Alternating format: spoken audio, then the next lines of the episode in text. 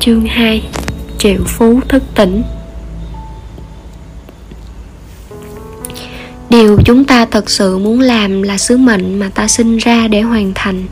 Khi chúng ta thực hiện sứ mệnh của mình, tiền sẽ đến Những cánh cửa sẽ mở ra Chúng ta cảm thấy mình thật hữu dụng Và công việc đối với ta chẳng khác gì một trò chơi bất tận. Julia Cameron Fast Young có lẽ bạn chưa bao giờ nghe thấy cái tên này. Nhưng vào đầu năm 1930 Ông ấy đã viết một trong những quyển sách phát triển bản thân nổi tiếng nhất lúc bấy giờ A Fortune to Share. Dân đã kiếm được rất nhiều tiền từ một doanh nghiệp bảo hiểm nhân thọ ngay trong cuộc đại suy thoái. Và tôi muốn nhắc bạn, đây chính là thời kỳ mà những người khác phải chật vật trong thiếu thốn một số còn chọn tự kết liễu cuộc sống. Ông ấy viết quyển sách này để dạy cho mọi người cách quan tâm đến người khác, cách cảm thấy hạnh phúc ngay trong thời điểm ấy và thành tâm phục vụ mọi người cho đến tận hôm nay. Sau khi dân qua đời đã lâu, những quyển sách của ông vẫn còn đáng học và đúng với tình hình hiện tại. Bruce barton đã từng được gọi là người mà ai cũng biết nguyên mẫu đời thật của nhân vật trong Mad Men. Thật ra không hề điên tí nào.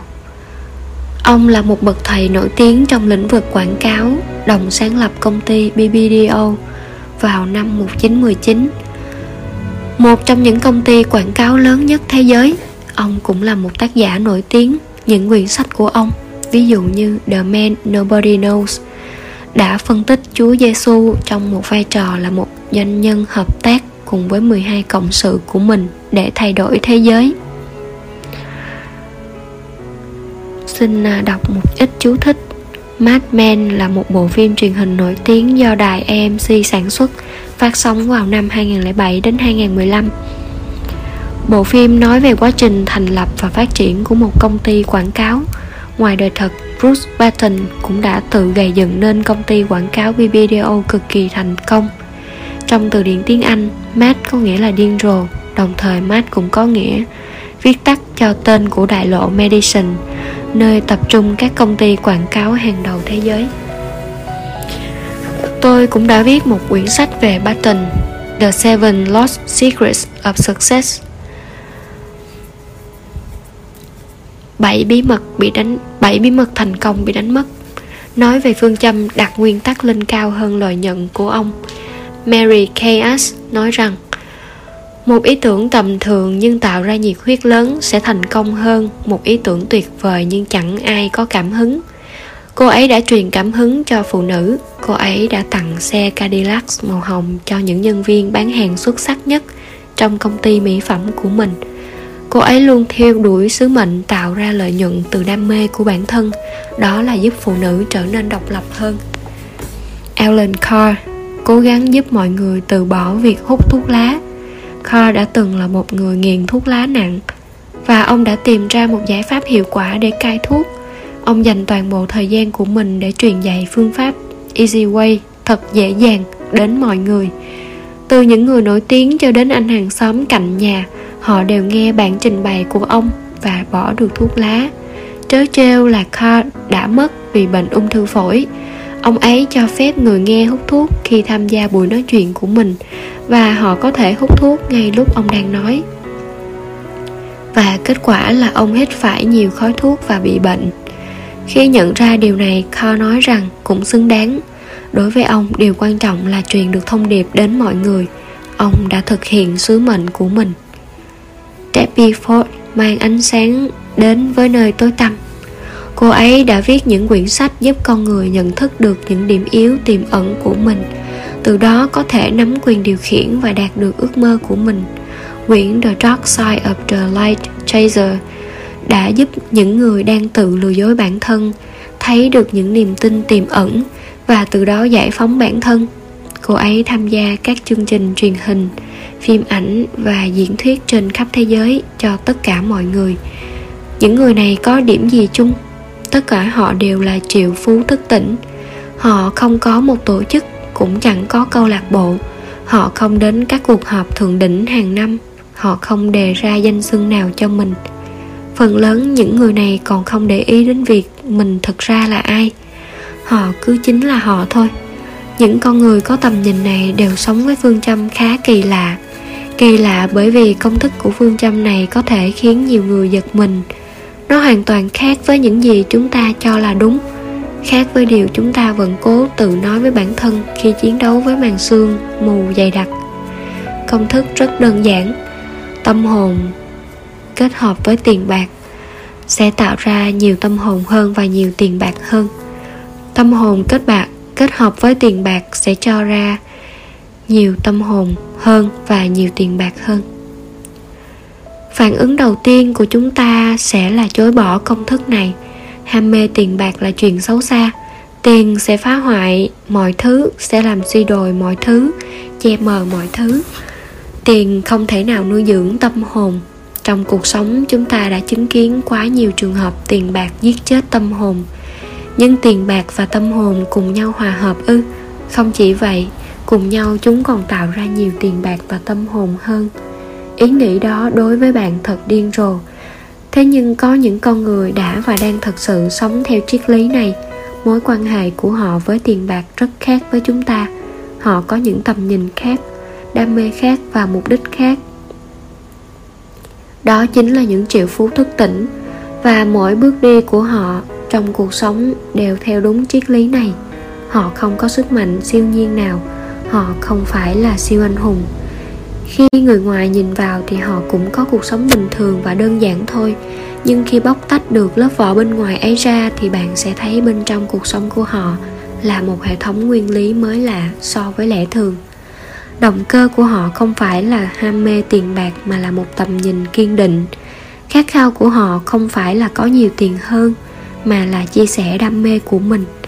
Điều giúp họ kiên định không phải là những vật chất mang đến sự thoải mái mà là mục đích của họ.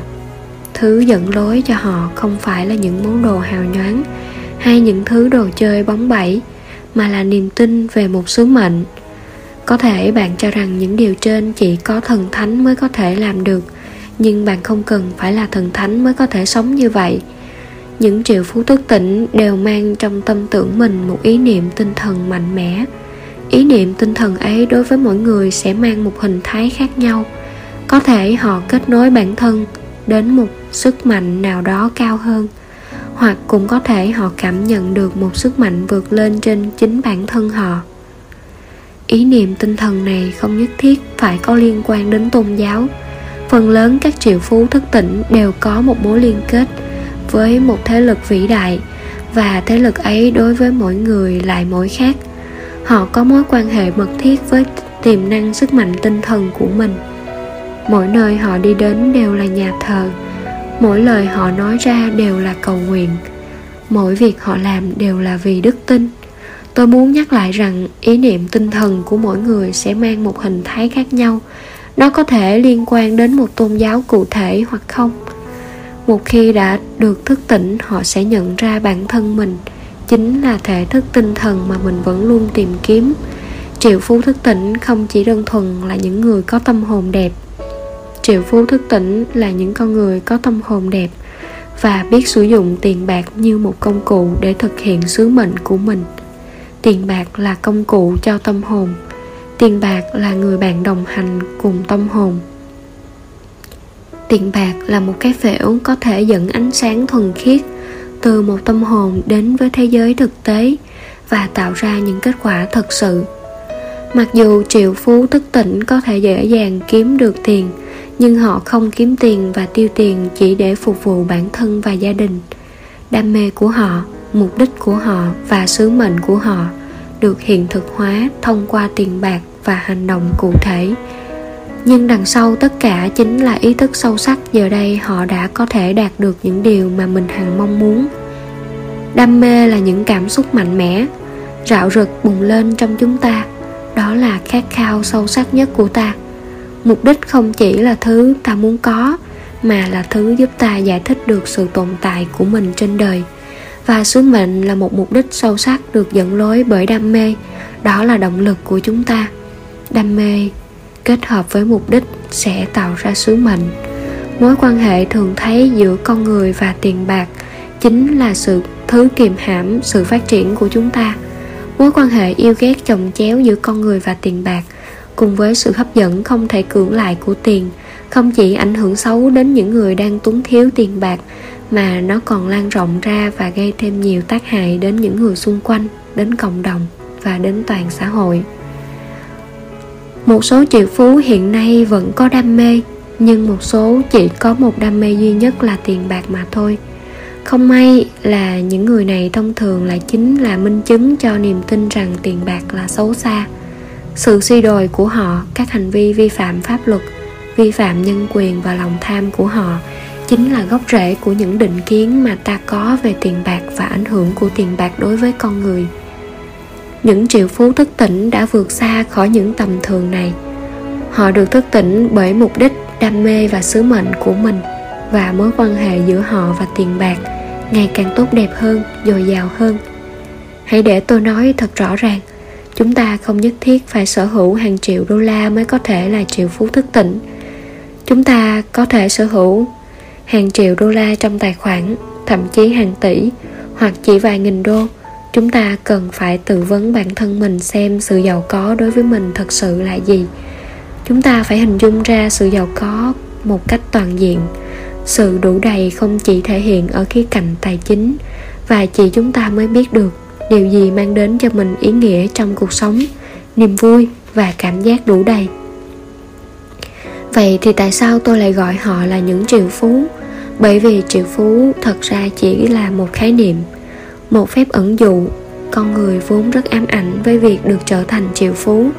Triệu phú là biểu tượng tối cao của những người nắm tất cả trong tay. Đó là những người chúng ta muốn trở thành, là điều ta khát khao đạt được thứ ta vẫn ấp ủ lòng ghen tị, hoặc đôi khi là sự căm ghét.